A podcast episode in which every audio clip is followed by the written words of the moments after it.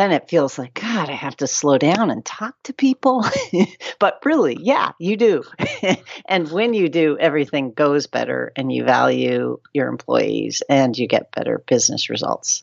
Like it's connected. We we forget how much it relates to our sense of accomplishment with each other when we have strong relationships. Welcome to the Positive Productivity Podcast, episode five fifty-eight. The Positive Productivity Podcast was created to empower entrepreneurs to achieve and appreciate personal and professional success. I'm your host, Kim Sutton, and if you're ready, let's jump into today's episode.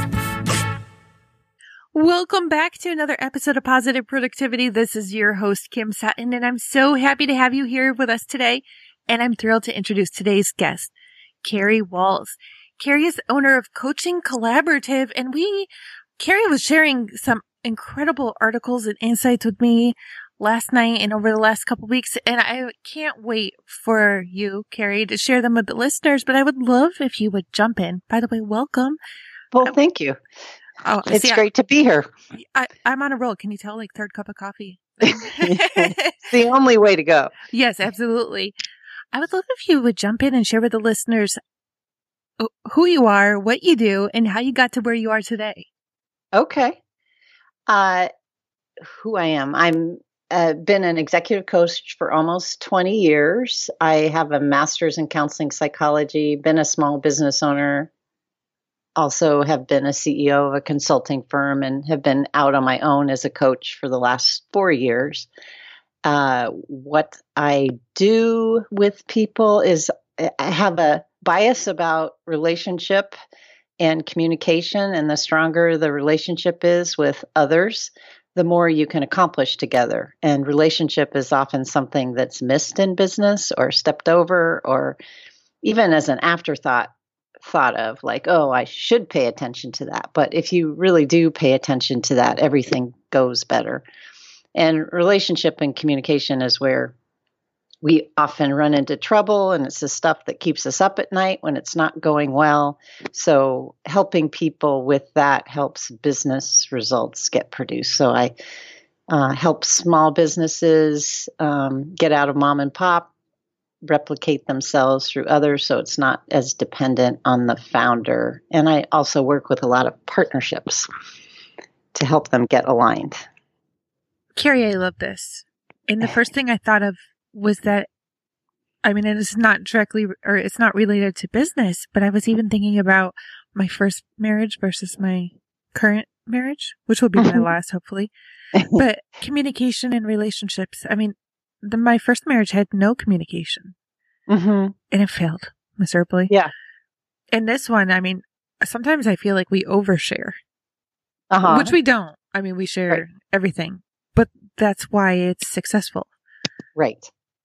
Yeah. And lots of times, and I used to be this way years ago, like I, I've always been a high achiever, getting results, getting things done. And then it feels like, God, I have to slow down and talk to people. But really, yeah, you do. And when you do, everything goes better and you value your employees and you get better business results. Like it's connected. We, we forget how much it relates to our sense of accomplishment with each other when we have strong relationships. Absolutely. One thing that I learned going through college myself, I went to college for interior architecture, was that criticism isn't always bad. Mm-hmm. What, it, maybe feedback should be the word that's used more often, because criticism does sound bad, just the word itself. Right. But right. there's so much feedback that if we were open to receiving it because our communication has been kept up, that so many facets of relationships could be improved just because the communication is there. If if right. I were open to receiving feedback, then I can't imagine where I would be. I mean, my mm-hmm. business would probably be dead just because I wouldn't have accepted the feedback that I have gotten. Right. Well, feedback often come, you know, you can see other people's stuff more than we can see our, our own. And feedback is so useful because it's usually in our blind spot or something out of our awareness. And if we can listen to it and find the gold in it, and sometimes I work with clients like, ignore the style, maybe it was presented, but look for the nugget of truth in it, because there's always gold in there. And if you do that, then you can really improve your own performance. You actually can work more easily. And if you have others around you who give and receive feedback, everything goes better. Amen to that. Yeah. Yeah. In two thousand fifteen, I had a team member who told me that if I kept on doing what I was doing, that I was going to put the business into the ground. Hmm. It was really hard for me to hear right then. And I left the call in tears because hmm. I did not want to hear that. She was right. I wish I could go find her and tell her that. Right. But I wasn't ready to hear it then. Mm-hmm. There have been many times where I had to hear things four or five times before it finally sank in, just right. because I was finally in that place. What sparked your interest in this area? How did you get here? Good question. Um, I've always been interested in growing and developing myself and seeing what I'm capable of. So I, I was a small business owner years ago, probably now thirty years ago, and had coaching. And so, and took leadership development uh, courses. And so as I did that, I eventually got hired by the firm I had been a client of, and I rose from individual contributor to head of sales and then C E O, um, running the company as the founder stepped out. I'm I'm just interested in developing myself and interested in people. And we had a whole course we were leading on leadership foundations, and it really was about collaborative leadership, like leading with colleagues versus the old command control structure, where there's somebody at the top barking orders, and then there's all the task doers underneath looking up to the person who's at the top, the taskmaster, thinking they have all the answers, and usually the person at the top doesn't know what they're doing. But I got to lead the course and also practice leading the company that way. And that has been invaluable experience, because it's, it's in some ways, it's way easier to lead in a command control style because it's embedded in our culture. We're trained in it. It seems quicker, but if you can learn to be a little more patient, listen to people, not react, um, you, there were career highlights for me where an employee really engaged at a level you never thought was possible because of how I was leading. So that was really fulfilling to me. I'm, I can't even imagine how fulfilling that was. Patience has not always been one of my virtues. I just need to put it out there. I, I've gotten stuck in a pattern, or I, I should say I was. I think I'm finally out of that rut, where I wanted immediate results hmm. to everything. And I would look at other small business owners, and we forget, I believe, often that it's not overnight success stories. Mm-hmm. When they have a big launch, when they're making multiple six figures or seven figures a year, it's taken years to get there. And I forgot about right. that. Yeah. A lot. Well, and patience, I find, is both an internal and external game. So often if we're critical of others or outside of ourselves, we're also internally critical. So if you can, you know, we're so conditioned for this, but if you can learn to accept your accomplishment, notice your accomplishment, celebrate your accomplishment, yourself, you'll be more um, positive and reaffirming with others. And that's always a better culture to learn and develop, because inside of lack of patience, or it, it, it kind of has a critical tone that has people be in fear, and then they're in survival, fight, flight, or freeze, versus being creative or productive. So it totally relates to positive productivity, because if you're out of fear, you're You have access to productivity. When we're in fear or survival or a reaction, we don't have any access to it. Absolutely. How do you celebrate accomplishments, Carrie? Oh, good question. I um I have this journal. My I have twenty something kids, and one of them always would get this goal journal. So I found I got it too. And there's a place that says reflect and celebrate each week. And I think I did the that journal for a whole year and never filled out that space.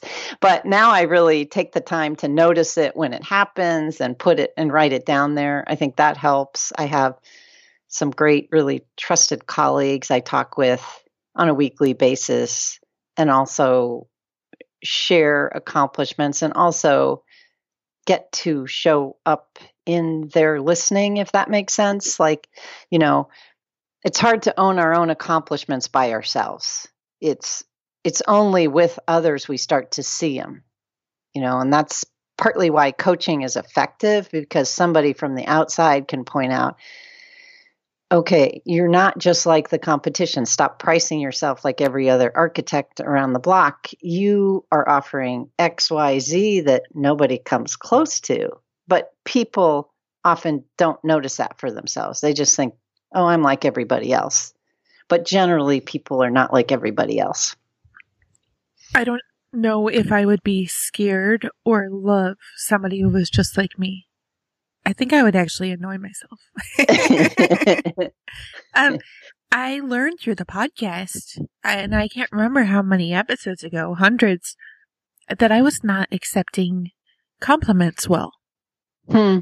And it had never occurred to me during or until that episode, I wish I knew which one it was, that when you deny somebody's compliment by brushing it off, it can actually be insulting to that person. Right. Well, I hold it like somebody's giving you a gift. Yes. And you kind of push it back in their face. Yes. And it's useful to just breathe and just notice how conditioned we are to make an excuse or, oh, this old thing or whatever we say, rather than just say thank you and let it in, because we all need more acknowledgement. We do. And, and we deflect it. So we have all these people on the planet wanting to contribute to others, but nobody wanting to be contributed to. So it's good to create flow, like have inflow, accept it, and contribute, you know? Absolutely. Well, I was sharing with you, Carrie, and I'm going to tell the listeners I was sharing with you before the episode that I got up, got showered, dressed, makeup, all that this morning. And I shared with you about who my son asked me just to step it up a little bit. Um, he's thirteen, listeners. Okay. And he's, unlike me and his dad and actually his older brother, he's, he's little Mister Popular, but he's popular uh-huh. with heart. I mean, he will not accept kids being mistreated. He's, mm-hmm. pop- that's great. Popular is probably not the right word, because have you noticed that popular, well, I noticed when I was in school that popular often was synonymous with mean. Um, hmm. Which I, I don't like that, but he's popular, meaning well-liked.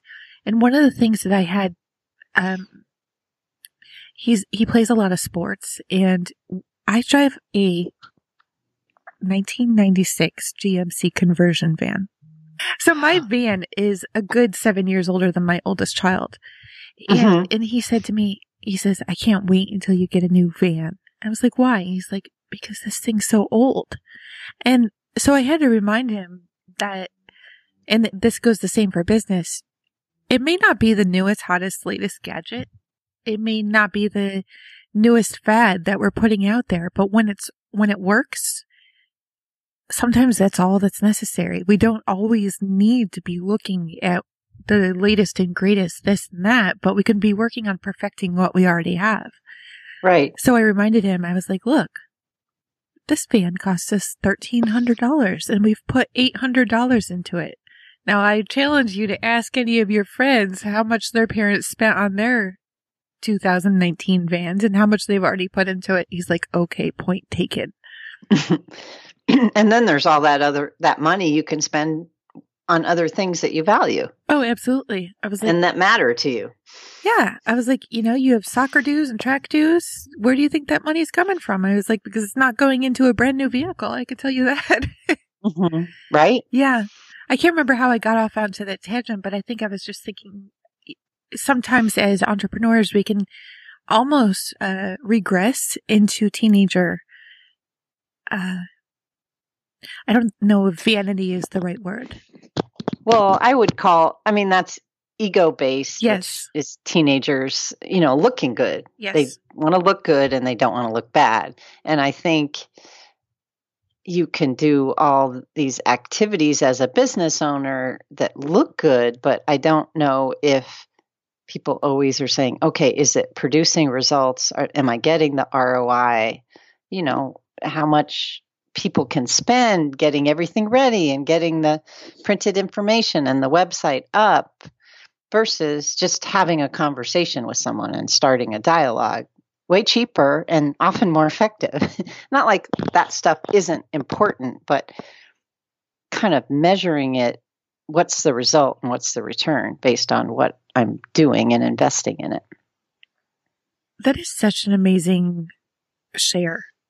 I actually just last week had a conversation with a client who was going to put me uh, a lot of attention and time and money into making a new banner. And I don't mean a banner for a website, but I mean a banner that goes on a stand and is taken to speaking engagements. Mm-hmm. But the client only does one speaking engagement a month, if that. And a lot are at schools, which is not their ideal client. I'm trying to remain mm-hmm. gender, gender non-specific here. Yeah. And the client was concerned that their marketing funnel is not getting the leads that it's supposed to. So I remind you, there's that trap of being, of being busy, being busy. Right. It, well, and the, just now with social media and all the stuff you can do, and I'm older, you know, have a lot of experience. So it's, it, I have to keep taking it a chunk at a time, but I also do it kind of as an inquiry and an experiment, like both, what do I enjoy doing? What's fulfilling for me to do? And also what creates results or not. So like podcast interview is something I enjoy doing because I like a one-on-one conversation with people. So it's kind of a natural for me to talk about what I do in a dialogue. So that fits and is worth the time and investment. It's not that much of an investment to, you know, promote myself and pursue some of those that seem appropriate. But to look at that from, okay, is it producing anything? Because you can do so much stuff, but what is it doing? So having a big mailing list or having a number of views, like, does it produce clients? That's what I'm always looking for. Absolutely. If if the systems are built on the back end, sure. Mm-hmm. And that was actually part of this client's dilemma. There was right. nobody entering their funnel. And I said, well, how much are you, how are you leading people there? Because I knew there was no, they don't have a podcast and they're not putting out blogs. And the lead magnet is not going out right now because there's only one podcast a month and maybe one speaking engagement a month. Mm-hmm. It's right. like, well, okay, so how about if you're focusing your money towards a team member who will help you fill the funnel by getting the bigger exposure rather right. than on this banner that you may use next month if it's promoted. Right. Well, I would think, depending on what the business is, but if it's a service-oriented business, you're you're trying to get a certain number of conversations, opening conversations. So how do you how do you have those conversations? And and produce those and have some sort of system that creates those. So that's an important piece. And the other piece I think is missing, because I get five or six emails a day on LinkedIn about, I can move you to six, seven, eight figure, kind of get this many leads for you a day, et cetera. But you can have conversations, and do you produce effective results in the conversations you have? And to me, that's about, do you listen? Are you listening for your the concerns of your client or customer rather than pitching or saying you have the solution without having first listened to them? Like, I listen to people, usually ask a lot of questions, but forty-five minutes or more before I even talk about what I do. And often if you do that well, then people just ask you. They say, okay, so how do we work together? Like, you don't even have to try if you listen well. But we're not taught how to do that very well. No, we're not. Yeah. I had a campaign, and in full disclosure, it was an automated messaging tool working on my LinkedIn mm-hmm. for a while. And I mm-hmm. would invite people to have a thirty minute virtual coffee with me. It was like, there's, there's no selling. Let's just get to know each other. Right. And there's so many awesome relationships that came out of those virtual coffees. However, so many people, just like you said, I get those same four or five emails a day through LinkedIn. I don't know you, but let me sell you my stuff right away. I'm like, delete, delete, delete, delete, oh. delete. Like, okay. And then I, what I love, and I'm being facetious here, even more is when they take my email from LinkedIn and add it to their mailing list. Oh, yeah. Right. I didn't sign up for this. Right. Don't do that. Listeners, just, do, well, just don't do it, that. It's just, this is true in any business. You like, most of us don't like to be sold to. So if you lead that way without creating relationship, and I hold relationship like a three-legged stool, which is trust, respect, and shared purpose. You have to build trust, respect, and shared purpose before y- you pitch anything or say anything. So that's what listening, if you really listen for their concerns, you can kind of start to create trust and respect. First of all, it creates relationship because people so infrequently are deeply listened to. And then they get clear about it, and it helps them, it creates value for them. And then there'll be a request, and they'll start to get curious about you. But pitching, I always talk about it, it's like leading with your sales foot does not work.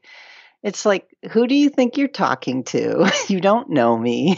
It's just a natural human being, visceral response, right? Yes, absolutely. I love how just a couple minutes ago you said you ask a lot of questions, because that's mm-hmm. something that I've learned over the last few years. And I've only, this is my third round of entrepreneurship. The first two should have never taken place, except they taught me a lot, right? Yes, that's your experiential M B A. Exactly. Yeah. But over the last couple of years of this journey, I've learned just how much people love talking about themselves. And I don't mean that in a bad way. Mm-hmm. But asking, yeah. asking questions of somebody else truly makes them feel welcome. Like, right. Yeah. Yeah. One, it helps you understand their situation. Like, I wouldn't, it's presumptuous for me to present something if I don't understand their individual situation.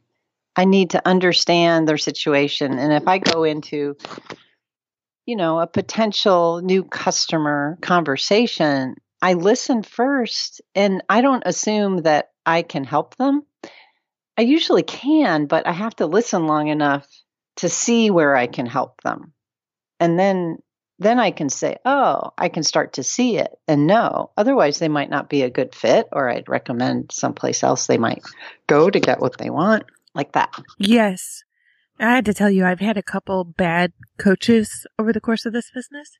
And oh. it was because, well, everything for a reason, right? I've, I don't consider myself a coach because, well, number one, I talk too much.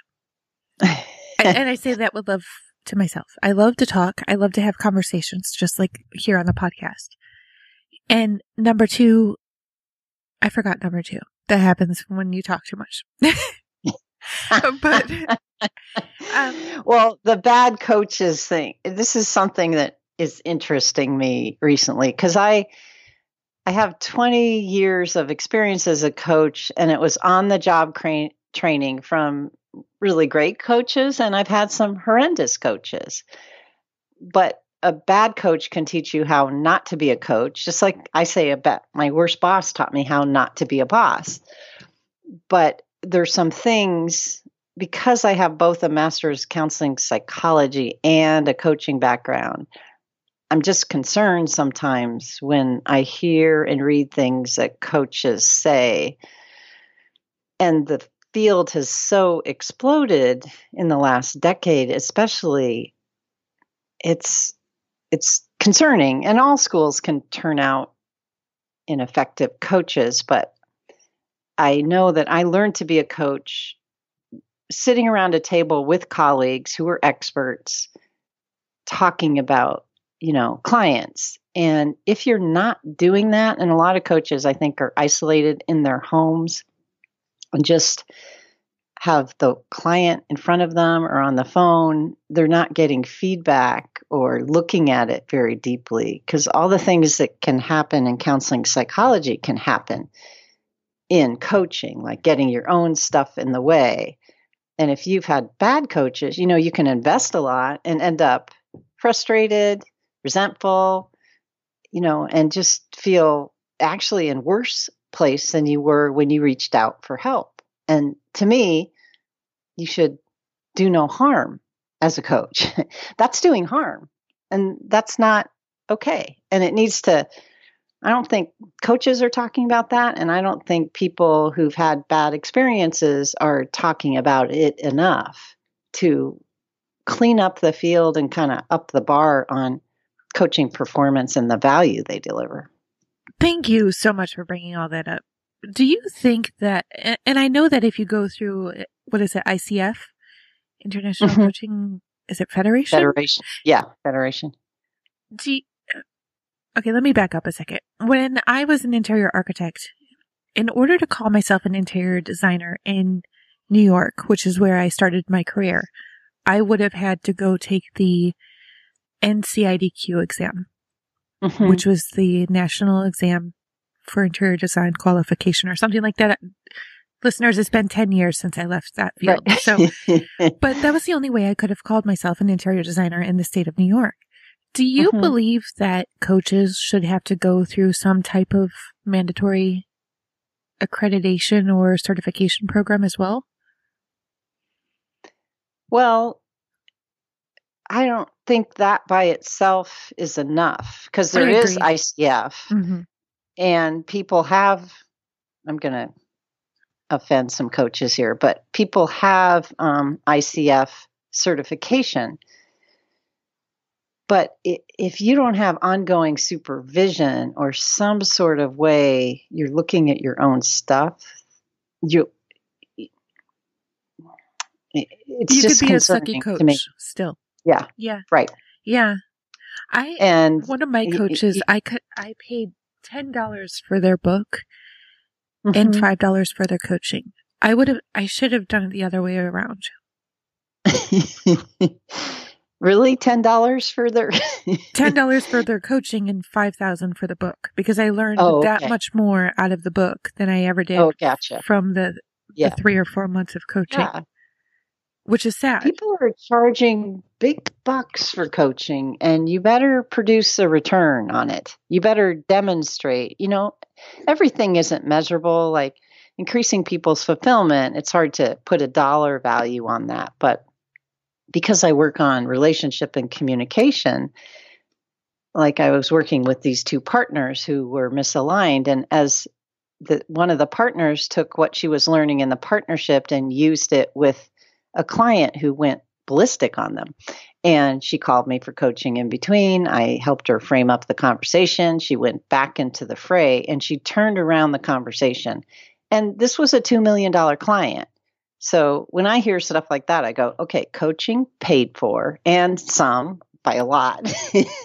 So that's what, those are the kind of results you should get. You're investing, especially in business, for a return on investment. It's not feel good. It's not cheerleader. You don't need someone just kind of to beat you over the head and say, why haven't you done what you've done? You, you know, there's, my job is to improve performance and really help people remove any obstacles they're running into getting where they want to get to. So it's, everyone wants to be successful. Everyone's trying. They get out of bed in the morning to be as successful as possible. They just run into stuff that kind of knocks them off their game. And that's what mostly people need to learn, is not get knocked off their game, or just not get knocked off for so long. Get back on the horse more quickly, rather than just be upset or reactive. Don't ask me why I'm sharing this, except you just made me think of it.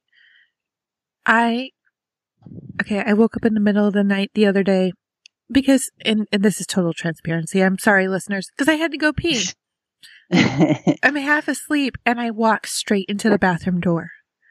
Ouch. And I, it was the funniest thing though, because it, it got me thinking, okay, so I run into the door, I open it and do my stuff and I go back to bed. But then I was laying in bed thinking about how many times I've walked into doors in my business because mm. I just haven't been aware enough of what's going on.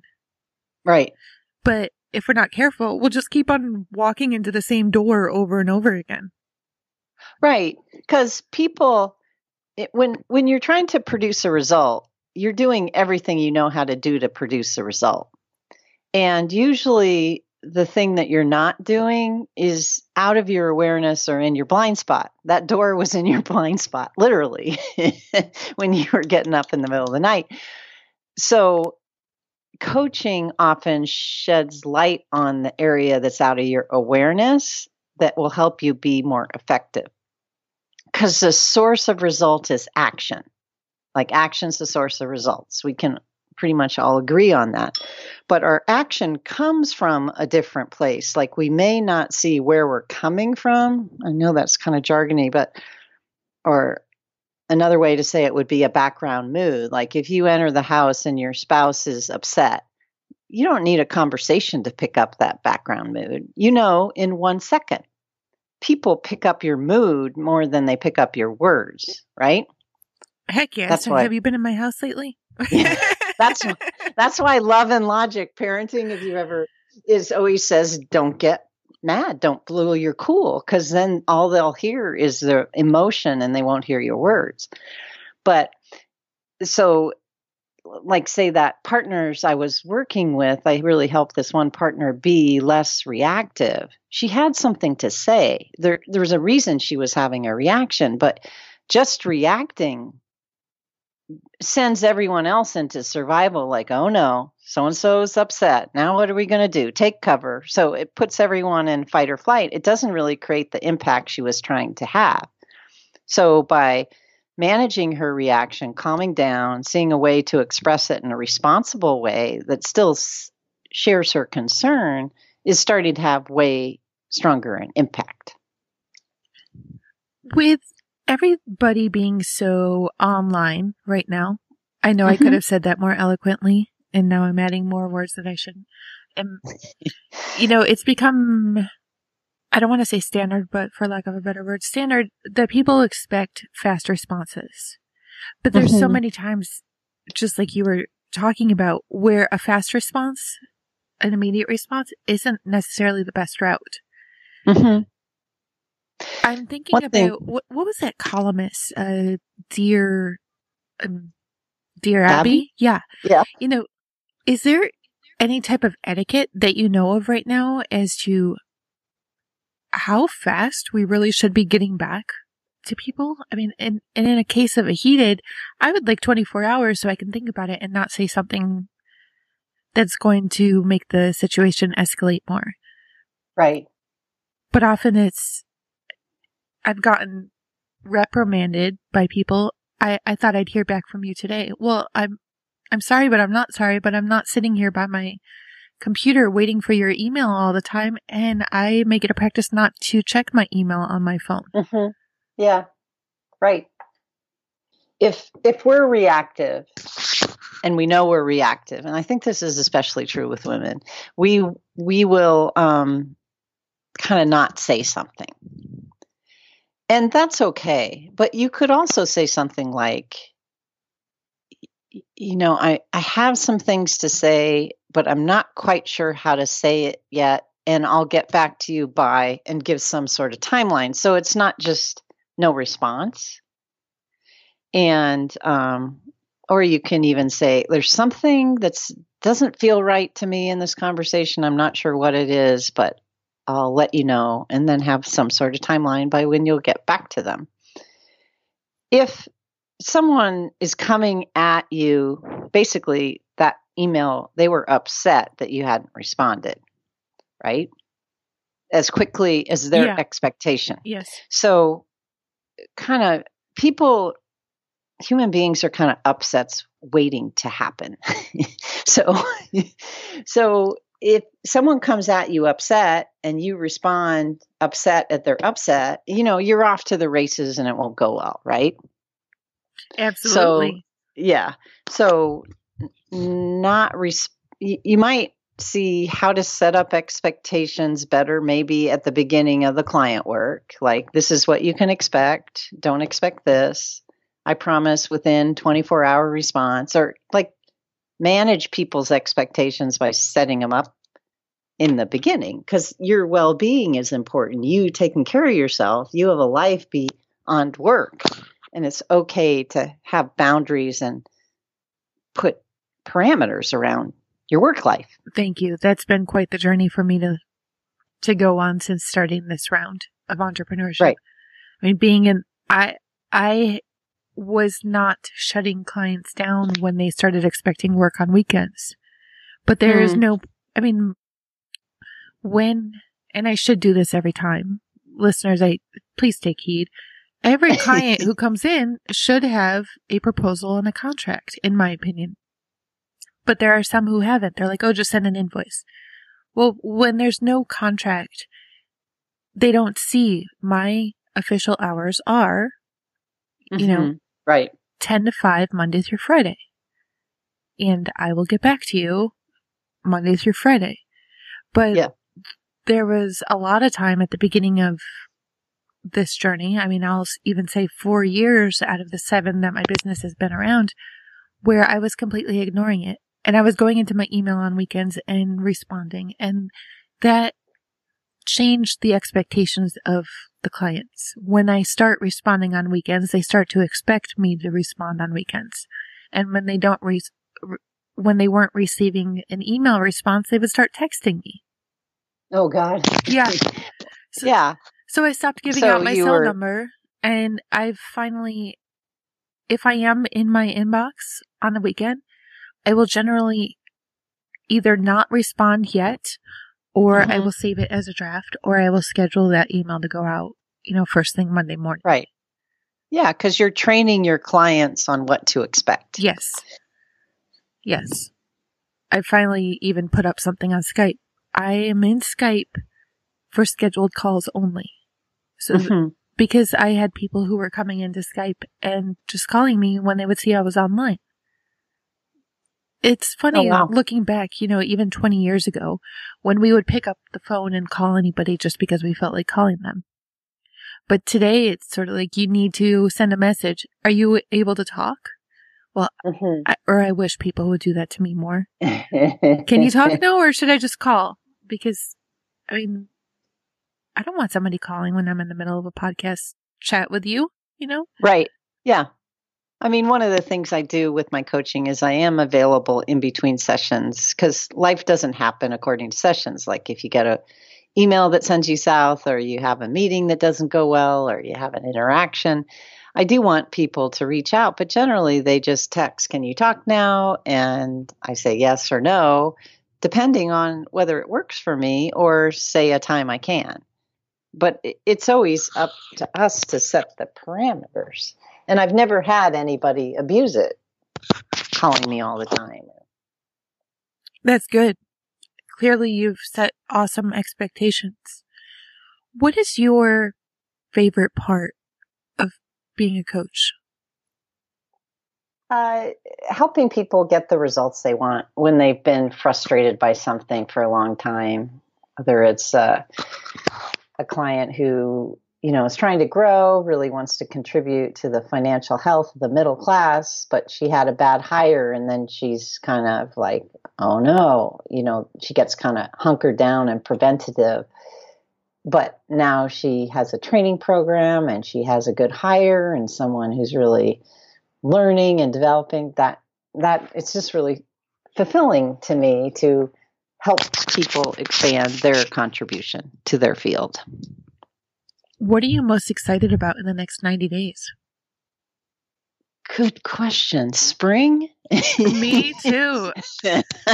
This is my first East Coast winter. I switched Portlands from Portland, Oregon to Portland, Maine.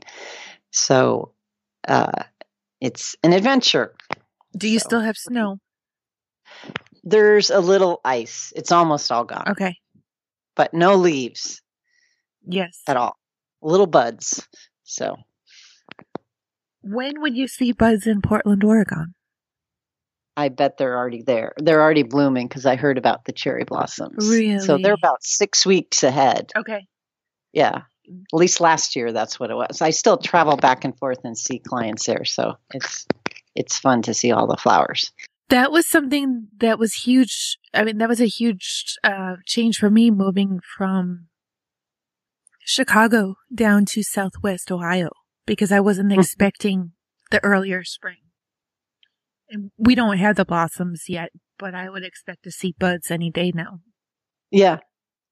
But I'm right there with you. I love spring. In Ohio, yeah. winter is just gray. And huh. and I, I have enough gray. Yeah, don't need that. Carrie, for listeners who are looking for a coach right now, could you give any actionable tips for them to consider when they are interviewing a coach? What should they be looking for in your in your opinion? Sure. Um, I would look for a few things. Do they have a track record in what they're coaching you on? So both themselves personally and with other clients. They should be able to give you some case studies without revealing anyone's information about results they've produced. I also think you should trust yourself and listen to yourself. Um, do they listen? Or do they talk more than they listen? Do they are they really curious about you? Um, do they care? Or are they trying to sell you? I would run the other direction if you feel sold to. It's not a good sign because, you know, and the other thing, like what's the R O I? Did they promise an R O I or what are you working on together? Are you clear? And even do you feel better after the conversation? Even if I'm having just an initial meeting with someone, I want to have them feel contributed to in some way. Something opens up, they see something different, they see new action to take, they'll, they they should feel more hopeful. Um, Those, and business experience, like I think that's really important. Definitely. That advice by itself could have saved me tens of thousands of dollars. Listeners, I hope you took notes. I I just recently uh, did a video on LinkedIn. I need to post it other places on how to pick a coach. Um, just some red flags to look for, and and it's just three minutes long.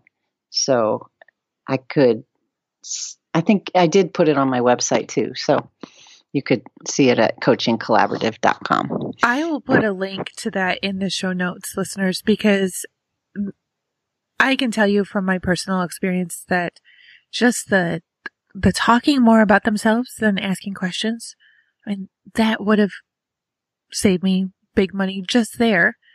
And mm-hmm. being sold to without even the person trying to find out who I was and what my goals were, I've run from those conversations. Like if they don't want to yeah. know what my goals are, I'm like, why did I just spend my time talking to you? Because that's a sign to me that the coach is in scarcity mode and just trying to get the money into their pocket. Right. Well, I don't think coaches are taught on the sales front. And I think a lot of schools are kind of formulaic about how to approach it.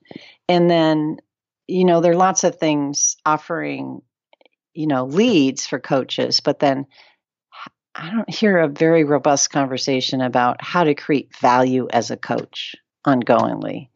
Um, you know, you, you should feel better every conversation. You shouldn't have to commit to six months, a year without, I mean, I don't have people do that anyway, but I figure it's my, I tell them like, I recommend a minimum of six months, but it's my job to be sure you're getting value all along the way and relief. Like you'll see different things to take action on. You'll have a bigger impact. The thing will start moving that you've been frustrated by. Because mostly we don't ask for help. We're slow in asking for help sometimes. And we're pretty frustrated or resigned by the time we do. So it's really important to feel hopeful, to feel like you're making progress if you're going to engage in coaching. Have you been reading my journal? I, no. I have been pokey as a turtle in asking for help. And when I finally realized just how much that help would help, oh, wow. Listeners, I just want you to know that the link to the video and to all of Carrie's social media and website links and, and all the great stuff that we talked about today will be on the show notes, which you can find at thekimsutton.com forward slash pp558. I just didn't want to forget to put that in there. Carrie, on that note, I would love to know where listeners could learn more about you, connect, and learn about your programs. Sure. Um, the website is um, probably in the show notes, but it's just coaching collaborative dot com. And my email is Carrie at coaching collaborative dot com. I have some, maybe you could put in the show notes too, a couple um, gifts if they want uh, on, I, I write about how to how to get over a sales allergy. It's just really how, some tips on how to come from sales from a service orientation and not from sales, because we all have a kind of a negative view of sales. So we never want to be a salesperson and yes. we don't want to sell to anyone. But then if you're in business, you have to learn to sell. Mm-hmm. So how do you learn to do that from service so it's natural? And the attention is on the client and not on your agenda. So there's a gift on that. And then I also have another one on how to recover from a blow to your career. Like something happened, maybe you got demoted or fired or lost a customer or you have a failed business. How how do you recover from that and bring yourself back and not have it impact your confidence forever? Yes, please. I will say yes and please and thank you for me and the Listeners, listeners, you'll be able to find those links as well at thekimsutton.com forward slash pp558. Carrie, you've given me so much to think about during this call, so I just really want to thank you for joining me today. Well, thanks. Thank you. Great questions. I enjoyed the conversation. And I as well. Do you have a parting piece of advice or a golden nugget that you can offer to listeners? Golden nugget. Uh... Embrace your breakdowns, like uh, your breakdowns, what's ever happening that isn't what, what's ever happening that you think shouldn't be happening is the perfect thing for you to learn whatever there is to learn. So don't resist the breakdown, but actually go into the thing that's not working well and learn everything you can learn about it and milk all the learning you can. You'd be surprised how many more, quicker business results would happen with that. Thank you for tuning in to this episode of the Positive Productivity Podcast. When I'm not podcasting, I'm supporting six to seven figure business coaches with their marketing automation and entrepreneurs like you through my coaching and mastermind programs. I want to invite you to visit the kim sutton dot com to learn how I can help you take your business to the next level.